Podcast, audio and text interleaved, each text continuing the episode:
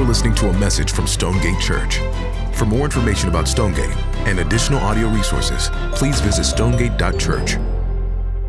Well, Stonegate, it is great to see you today. If you want to grab your Bible, go ahead and turn to Mark chapter 10. It would be so helpful if you had your Bible um, out there on your lap, uh, open, where you could read along with us and follow along as we uh, work through this text this morning. And uh, let me just take a step back as you are turning to Mark chapter 10 and acknowledge that as a church, we are in a sweet season right now.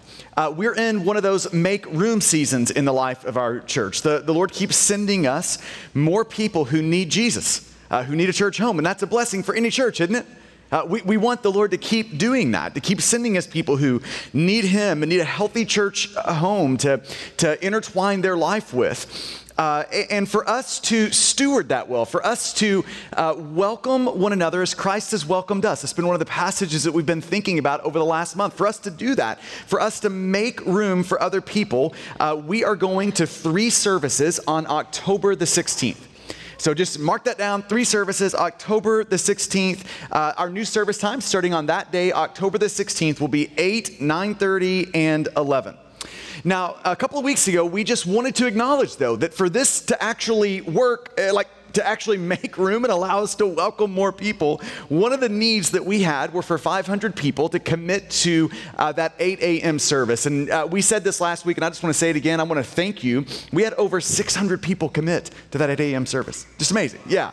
As a church family, you have just been so adaptable and flexible, and that is such a wonderful thing. And I'm so deeply grateful for that. Now, this week, I want to chat with you about our second need. Uh, if we're actually going to welcome one another as Christ has welcomed us, uh, if we're actually going to make room for other people, uh, I want to chat with you about a second need uh, that we're going to have to embrace as a church family. And just to put it simply, here is the need uh, we need everyone who calls Stonegate home serving. If we're going to actually make room, if we're, if we're going to actually move into this moment in the way that would be most pleasing to the Lord, here's what's going to be needed for everyone who calls Stonegate home uh, to be serving. Uh, or we could say it this way uh, one way we can make room for others is by serving others. And that's the theme that I really want to chat with you about today is uh, what does it look like for us as a church to develop a posture of servanthood? For our whole lives to be aimed toward serving others. And that's where this text in Mark 10 is going to help us. Now, let's just take a step back and acknowledge some of the uh, context around our text this morning, our passage. In, in, Mark 8 through 10, uh, here's what you could think of uh, is happening there. In those three chapters, Jesus is discipling his disciples. That's what's happening in, in, Mark 8, 9, and 10. He is teaching his disciples. Then, when you get to Mark chapter 10, verse 35, uh, those uh, 11 or so verses that, that you just heard read, Jesus lays down a crucial lesson for his disciples then and for you and I, his disciples now. It is a vital lesson, a crucial lesson. Jesus is showing them how to become great. That's what he's teaching them. He's teaching them how to become great, what greatness looks like through the eyes of Jesus. And Jesus does this in our passage with three sort of movements, three things that he's going to do here in this passage. First, he, exposes their desire for greatness. That's the first thing we're going to see. Secondly, he redirects that desire for greatness. And then thirdly, he shows them the way to greatness. That's the movements that we're going to see in this text. Now, uh, let me just take uh, uh, one step back before we jump in. Probably a decade and a half ago, it's probably 15 or 16 years ago, I came across one chapter in this little book uh, called Humility by C.J. Mahaney that dealt with this passage. It has forever just shaped the way. When I come to Mark 10, uh, verse 35, and read this text, it just forever shaped the way that I see this text. And part of it is going to be playing out that shaping uh, in this sermon today, in these categories today. So let's start with the first movement, the first point here the desire for greatness exposed. This is what Jesus is doing in this text. He's exposing their desire for greatness. Now, if you back up just a couple of verses to verse 32, Mark 10, verse 32, uh, Jesus and his disciples are on their way to Jerusalem. And for the third time, Okay, this is the third time he has said the exact same thing to them. And here's what he communicates in verses 32 through 34. He says, um, Hey, we are going to Jerusalem, and when we get there, it is about to be bad. uh, I'm about to be delivered to the chief priest and the scribes. Uh, it's the humiliation of Jesus. This is what he's alerting them to that, that when we get to Jerusalem, I'm going to be falsely accused, I'm going to be condemned, and I'm going to be crucified. Uh, think of it, uh, just to put it in a modern sort of moment. Uh, if you were to come to a group of your friends and say, uh, I have just been diagnosed with cancer, and I just have a few days to live. That's what this moment feels like. It's, it's with that sort of sobriety and heaviness. That, that's, that's this moment. Jesus is inviting them into the deepest places of his heart. Now, I want you to notice what comes immediately following that. Guys, I'm about to die. Here's what comes next, verse 35. And James and John, the sons of Zebedee, came up to Jesus and said to him, Teacher, we want you to do for us whatever we ask of you. That, that's what's next. Now, every parent knows that's a really bad game to play, right? But we are not in a good place right now. Teacher, we want you to do for us whatever we ask of you. Verse 36. And he said to them, Well, what do you want me to do for you? Verse 37. And they said to him, Grant us to sit one at your right hand and one at your left in your glory. Can you believe that? Is that not crazy? Again, Jesus has exposed his soul. This is you and your friends. You have just told them you are about to die. And James and John, they didn't let that faze them, right? They moved right past Jesus' humiliation and right to their exaltation. Uh, they, they, looked at Jesus and said, uh, Jesus, I don't know what you just said, but I've got a question for you. Right? Uh, Jesus, uh, your job is to just answer in the affirmative. Your job is just to give a yes when we ask the question. So, so here is our question to you, Jesus. When you set up your kingdom, will you look at your boys, D- James and John, and can we have a seat, one on your right, one at Jesus? Can we get this down in writing? And then after we get this in writing, can we go let the other guys know about this? Th- this is what's happening in this text. Now, to be fair to James and John, they weren't the only ones concerned about greatness. If you back up one chapter to, to, Mark chapter 9, starting in verse 30, this is the second time, Mark 9 30, where Jesus says, Hey, we're going to Jerusalem and I'm about to die. Right? It's the, it's the same conversation. It's the second version of it. Uh, we're going to get there and it's going to go terribly for me. I, I'm about to be condemned and crucified when we get to Jerusalem. And the same thing happens. He invites all of his disciples deep into his heart. And then in, in chapter 9, verse 33, uh, Jesus asks them the question. They all start talking among themselves. And Jesus asked the question Hey, what were you discussing on the way? Verse 34, but they, this is all the disciples, but they kept silent, for on the way they had argued with one another about who was the greatest. Can you believe that? I, it, this is just an unbelievable set of passages and, and scenes that we're seeing here. All the disciples wanted greatness. So much so that when the rumor mill makes it back to the rest of the disciples of what James and John had done, you read verse 41. And when the ten heard about it, they began to be indignant at James and John. James and John, how dare you grab from us the greatness that we want? How dare you do that? Are you seeing the picture here that's unfolding in Mark 9 and 10? Uh, these two chapters together, Mark 9 and 10, show us a picture of the disciples' deep down desire for greatness. For greatness. Now, I want you to ask yourself the question what do you expect Jesus to do with that insensitivity, with this craziness going on? What do you expect him to do? Uh, so, again, picture the scene. Uh, James and John, they, they make their grab for greatness. Now, the entirety of the 12 disciples are about to go into the octagon to kind of work this thing out. That, that's what you have going in verse 41. I mean, it, it is about to be a, there's about to be a rumble happen among the disciples here. And what do you expect Jesus to do? How do you expect him to respond to this?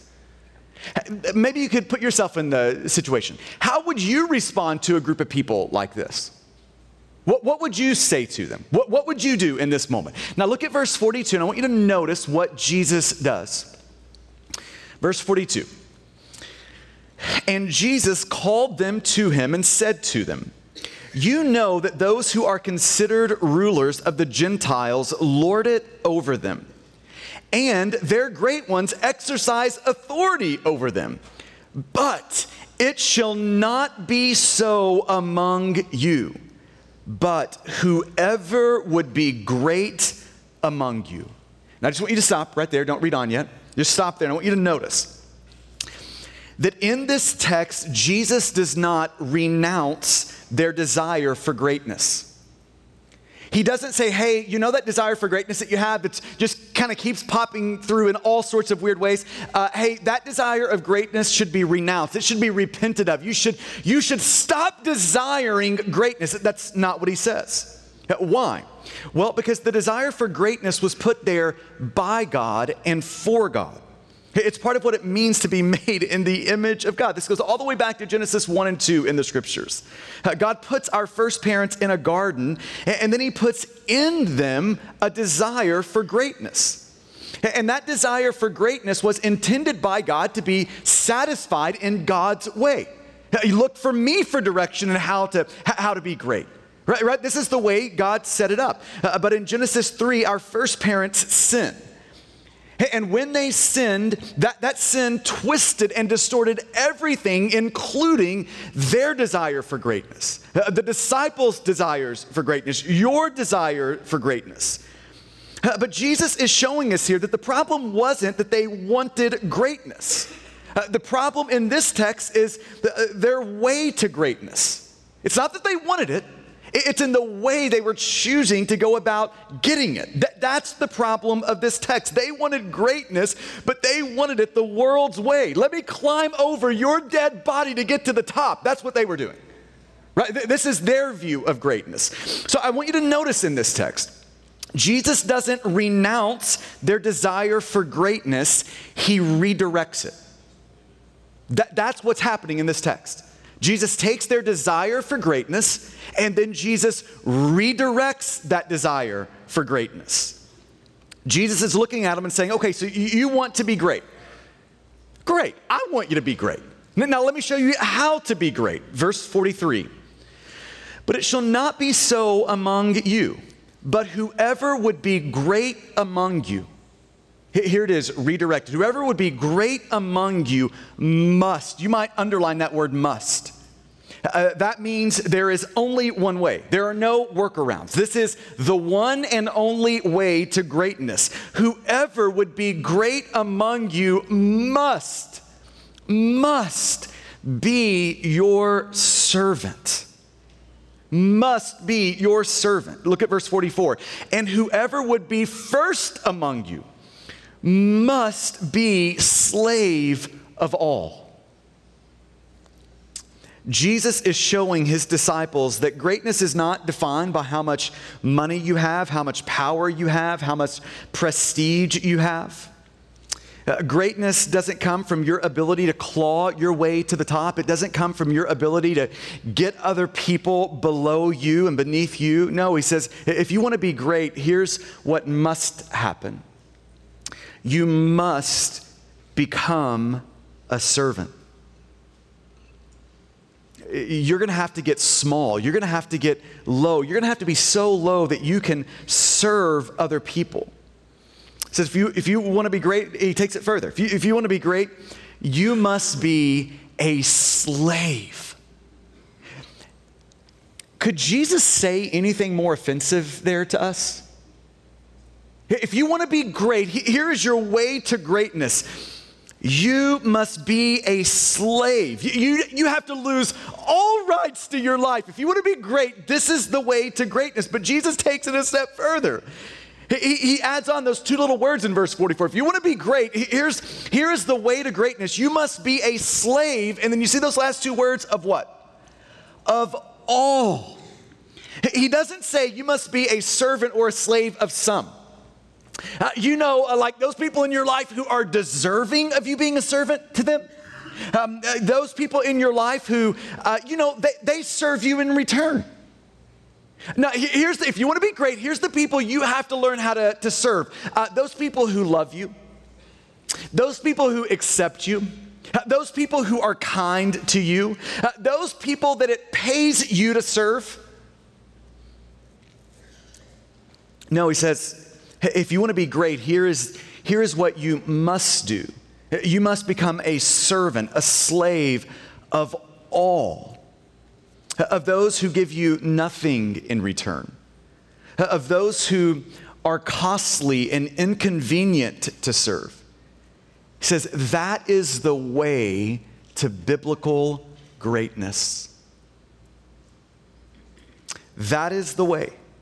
There is no other way. You must go this way. If you want greatness, this is the way you must go. Jesus is looking at him and saying, Hey, you want to be great, and I want you to be great. I want to clarify the way of greatness. The path to greatness always, he says, always, it must, it always runs through the valley of the cross. Jesus is looking at his disciples and saying, the lower you go, the greater you become. The more humble you are, the greater you are. That, that is the way to greatness. Now, let, us just take a step back and ask some questions about that. Do you believe that is the way to greatness? Just, just ask your own heart that question for a moment. Do you believe what Jesus is saying here? Do, do you believe that is the way to greatness? Because there have always, there have always been competing sort of ways or perceptions of what it means to be great. Look at verse 42. Here's some of the competing uh, perceptions. In verse 42, Jesus uh, calls them to him and said to them, and, and he's just going to show them this is what worldly greatness looks like. Uh, left to yourself, this is how you're going to try to be great. He says, You know that those who are considered rulers of the Gentiles lord it over them. There's worldly greatness. They, they lord it over them. And their great ones exercise authority over them. This is how our culture thinks about greatness. This is the, the predominant way that people over the centuries have thought about greatness. Greatness is defined by those at the top, not the bottom. It is defined by, by those who are exercising their rights and authorities, not by those who are giving up their rights and authority. That's how our world sees greatness. Uh, maybe we can say it this way uh, The world sees greatness like this. How do you know that you're great? Here's how you know because you have made servants of all. That, that's how you know that you're great. You, you, have made servants of all. If you just look up the word great in the dictionary, uh, here's what Webster's would tell you to be chief or preeminent over others. That's the way our culture sees and perceives greatness.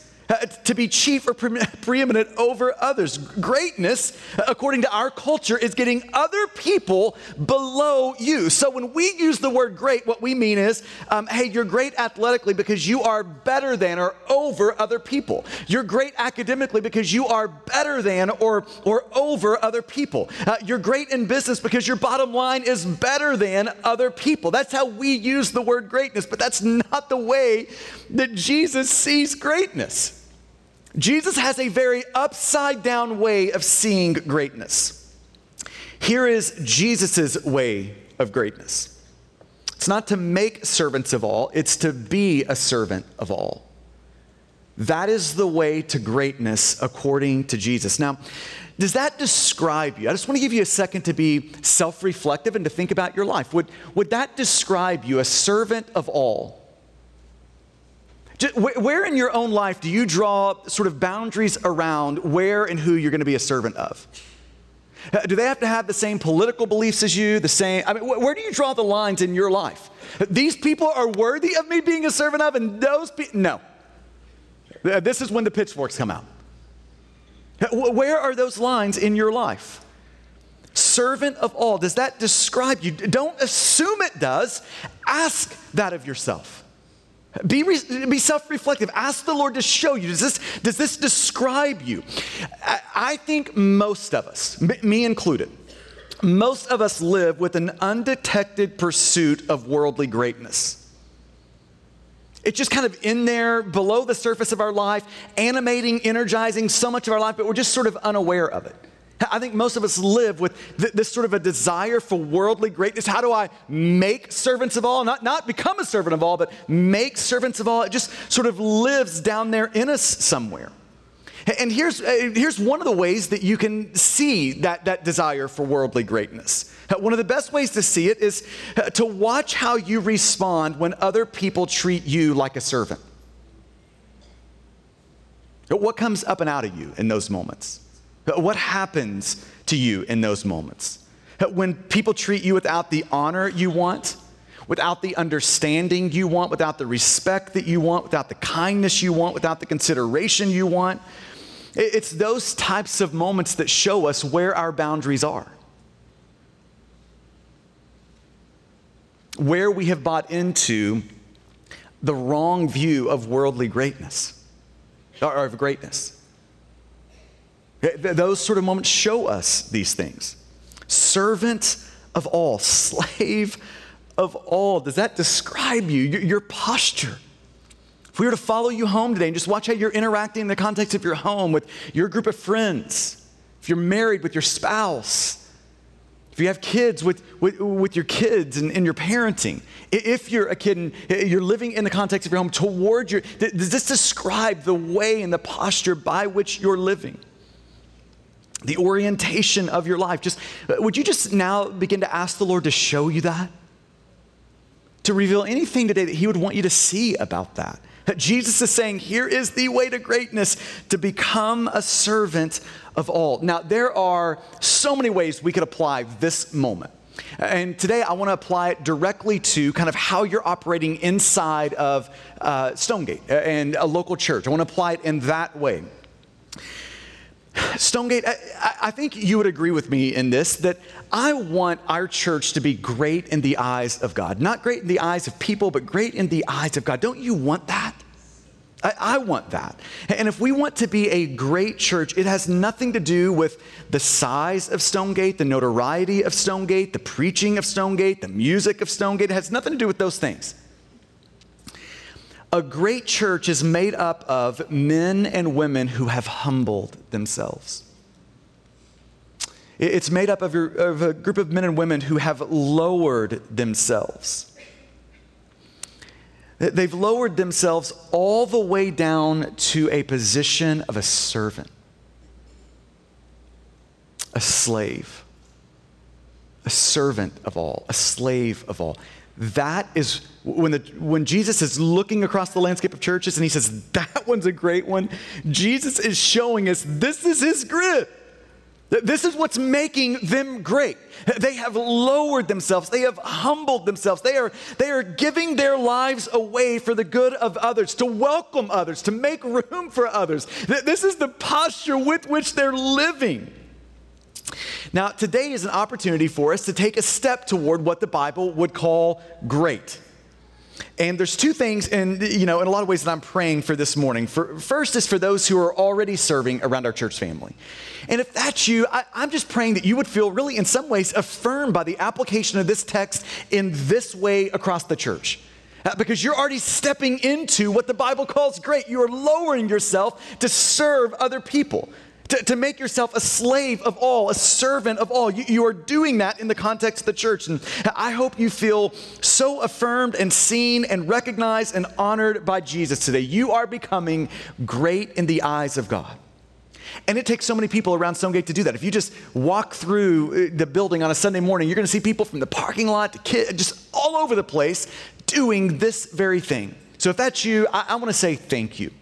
The Lord sees, He knows what you're doing, He sees it all. Now, I also want to talk to those who aren't serving. And here is my hope in this moment for you. I just want to take that deep down desire for greatness that lived in the disciples and lives in you and make sure it's aimed at the right things. To, to, make sure you're seeing your life in a way that you could actually be stepping toward and walking toward greatness. And, church, if we are going to make room for the next wave of people, it's going to take everyone in our church family making that trek toward greatness. It's going to take everyone in our church family finding ways to lower ourselves in service of other people. Every single one of us. Not just a select a few, but every single one of us. Um, over the years, we've talked about uh, the two ways you can see a church. The two ways to see a church. And uh, we've used a hotel and a home to describe those. And uh, let me just tease those out with you for a moment. So, one way you can see the church is as a uh, hotel church. That's the, way that you see it. Now, think about the last time you stayed in a hotel. You open the door, and it's amazing, isn't it? That room is cleaned for you, hopefully. That, that room is clean for you. That bed's made, right? The bathroom's clean. Your pillow is even fluffed in that hotel room. It's amazing. And here's what's so amazing about it it's all done for you, right? You didn't, you didn't touch any of those things. It's all done for you. Now, think about your home. A home is an entirely different thing, isn't it? If your bed is made, your bed didn't magically get made. It was not done for you, it was done by you, right?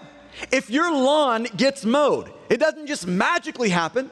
It wasn't done for you, it was done by you. If the trash gets taken out, if the bathroom is clean, if your pillow is fluffed when you go home today, it's not because somebody did it for you, it's because it was done by you. Now, think about those two ways of operating. I come into a place and everything needs to be done for me, or I come into a place and I'm ready to engage in that place and, and have things be done by me. How do you view the church? Do you view it as a hotel or do you view it as a home? Now, there are some of us today that I just want to throw this caveat in. You have come banged up and busted up, and the, you can just ignore everything I'm saying right now. And it would just be our honor to serve you, uh, to let Jesus refresh you and heal you. And you can get to a place in the future where this sermon will be perfectly applicable to you. But if that's you, man, you can just sit back and ignore what I'm saying. Let, let us serve you. It would be a privilege to do that.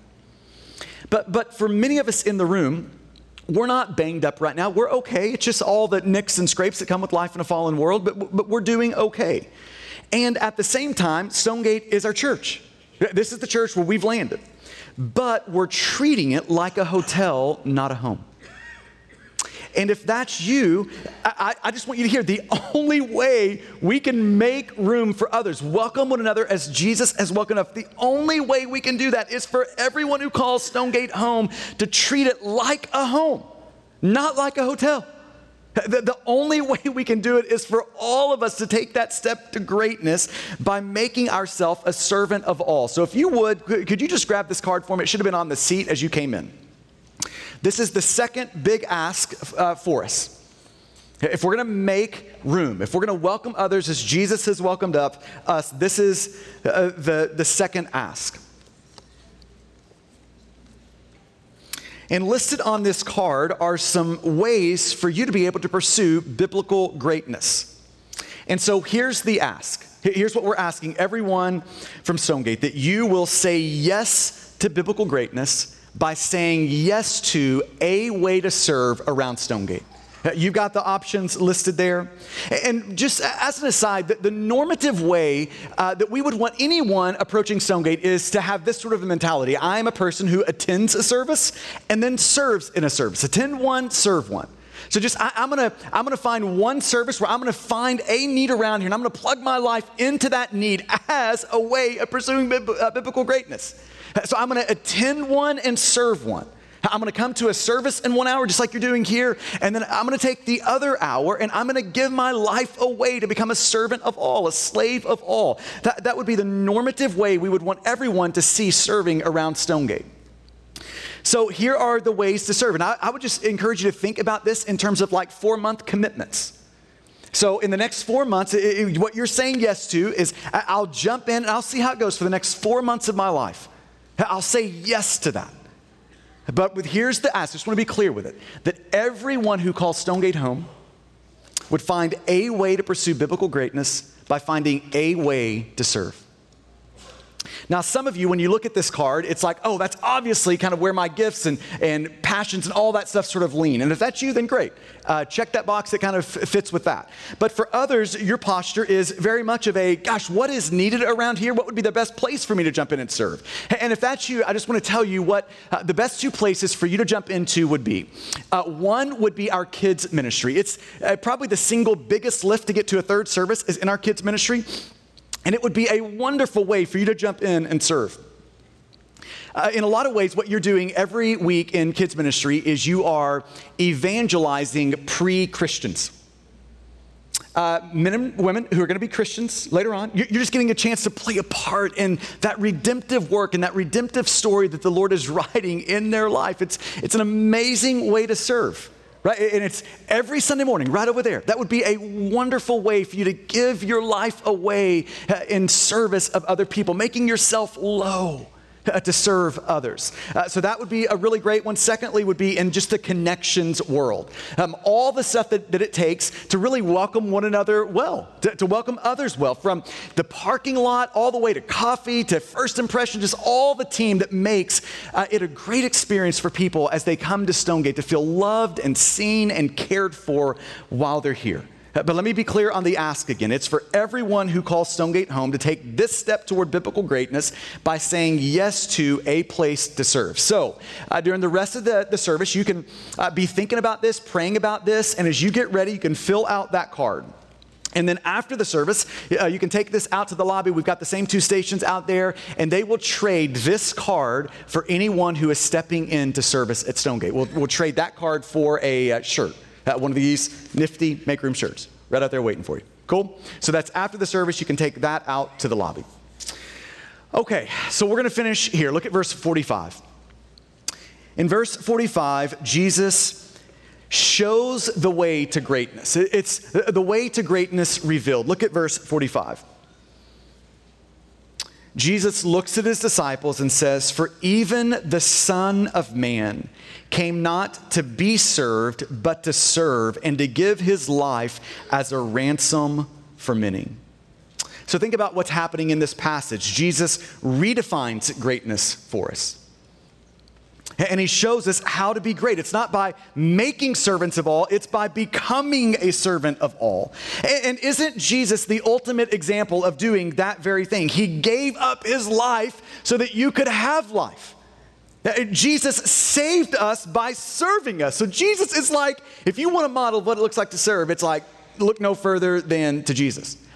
Uh, but, friends, we need more than a great example of servant heartedness a great example of greatness. We actually need the life, death, and resurrection of Jesus if we're going to walk in biblical greatness.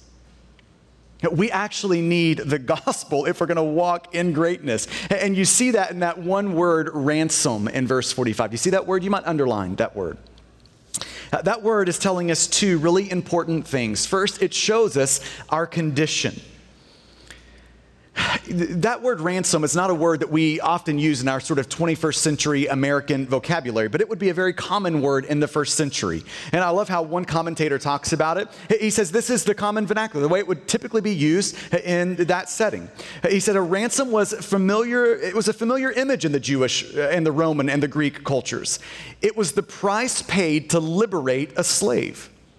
Uh, the price paid to liberate a prisoner of war or a condemned person. So think about what that word is implying. When Jesus uh, says, I've come to give my life as a ransom for many, it's implying that we are the condemned people. We are the enslaved people, enslaved to sin, locked in chains for which we have no key. That's what it's implying. That word reminds us, that word ransom reminds us that, that we are in need of the rescuing work of Jesus. You are, I am, we, we all are. But we're in need. It shows us our condition. And then it shows us God's provision. Jesus is saying, I came to be your servant. I came to give my life for you as your ransom. I have paid the price of your liberation with my life. I, I came to free you uh, from that enslaving self centeredness that, that makes us want to make servants of all. I've, I've come to free you from that, Jesus says, so that you could become a servant of all. This is what Jesus came to do and accomplish through his life, death, and resurrection. Jesus paid the price of our ransom. And it's when that settles deep down in our bones that humble servanthood becomes possible. And listen, it's only when that settles deep down in our bones. It is the service of Jesus that makes our service possible. Uh, so let me just give you an illustration and we're finished here. Uh, think about James and John. They're, they're, great illustrations of this very truth playing itself out that we actually need the ransoming work of Jesus if we are going to, to humble ourselves and lower ourselves in this way. Uh, think about James. In Mark 10, James is a prideful man, he's marked by selfish ambition, but James changed. He, he changed. By the time we see him in the book of Acts, he is a humble man.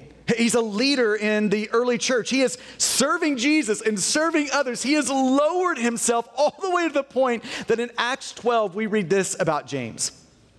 About that time, Herod the king laid violent hands on some who belonged to the church. Verse 2.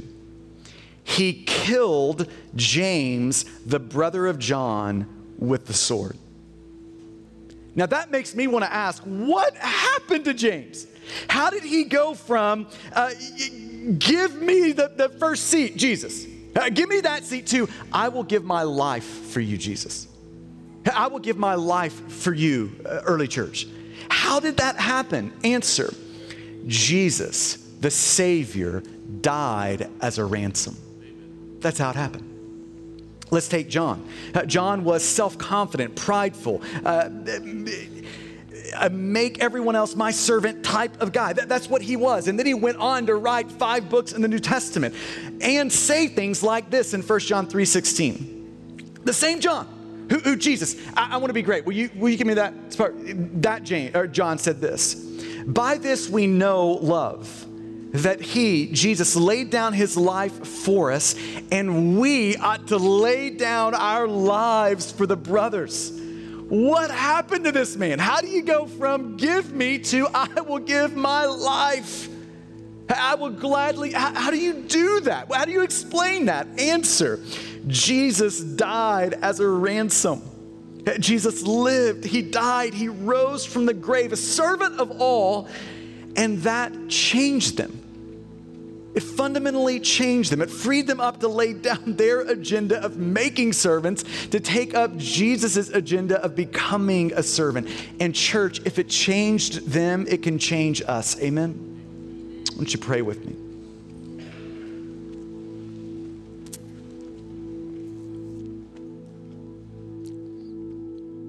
I want to give you a moment here to ask the Lord for help this morning.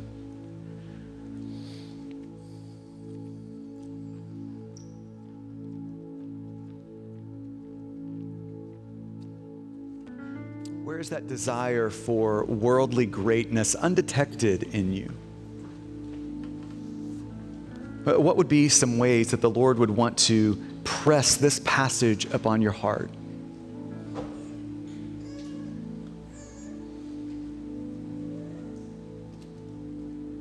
And just as you're praying over that card, what would be a way that you could express that desire for biblical greatness by serving the bride, the, the church. Would be a way you could do that.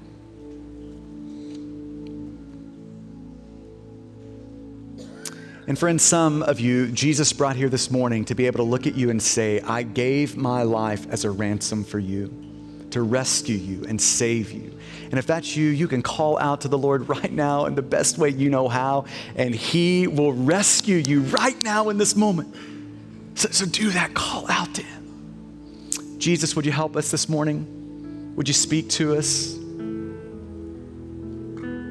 Father, would you lead us today? Would you give us humble hearts that could be responsive to you, our King? And it's in the good name of Jesus we ask it. Amen.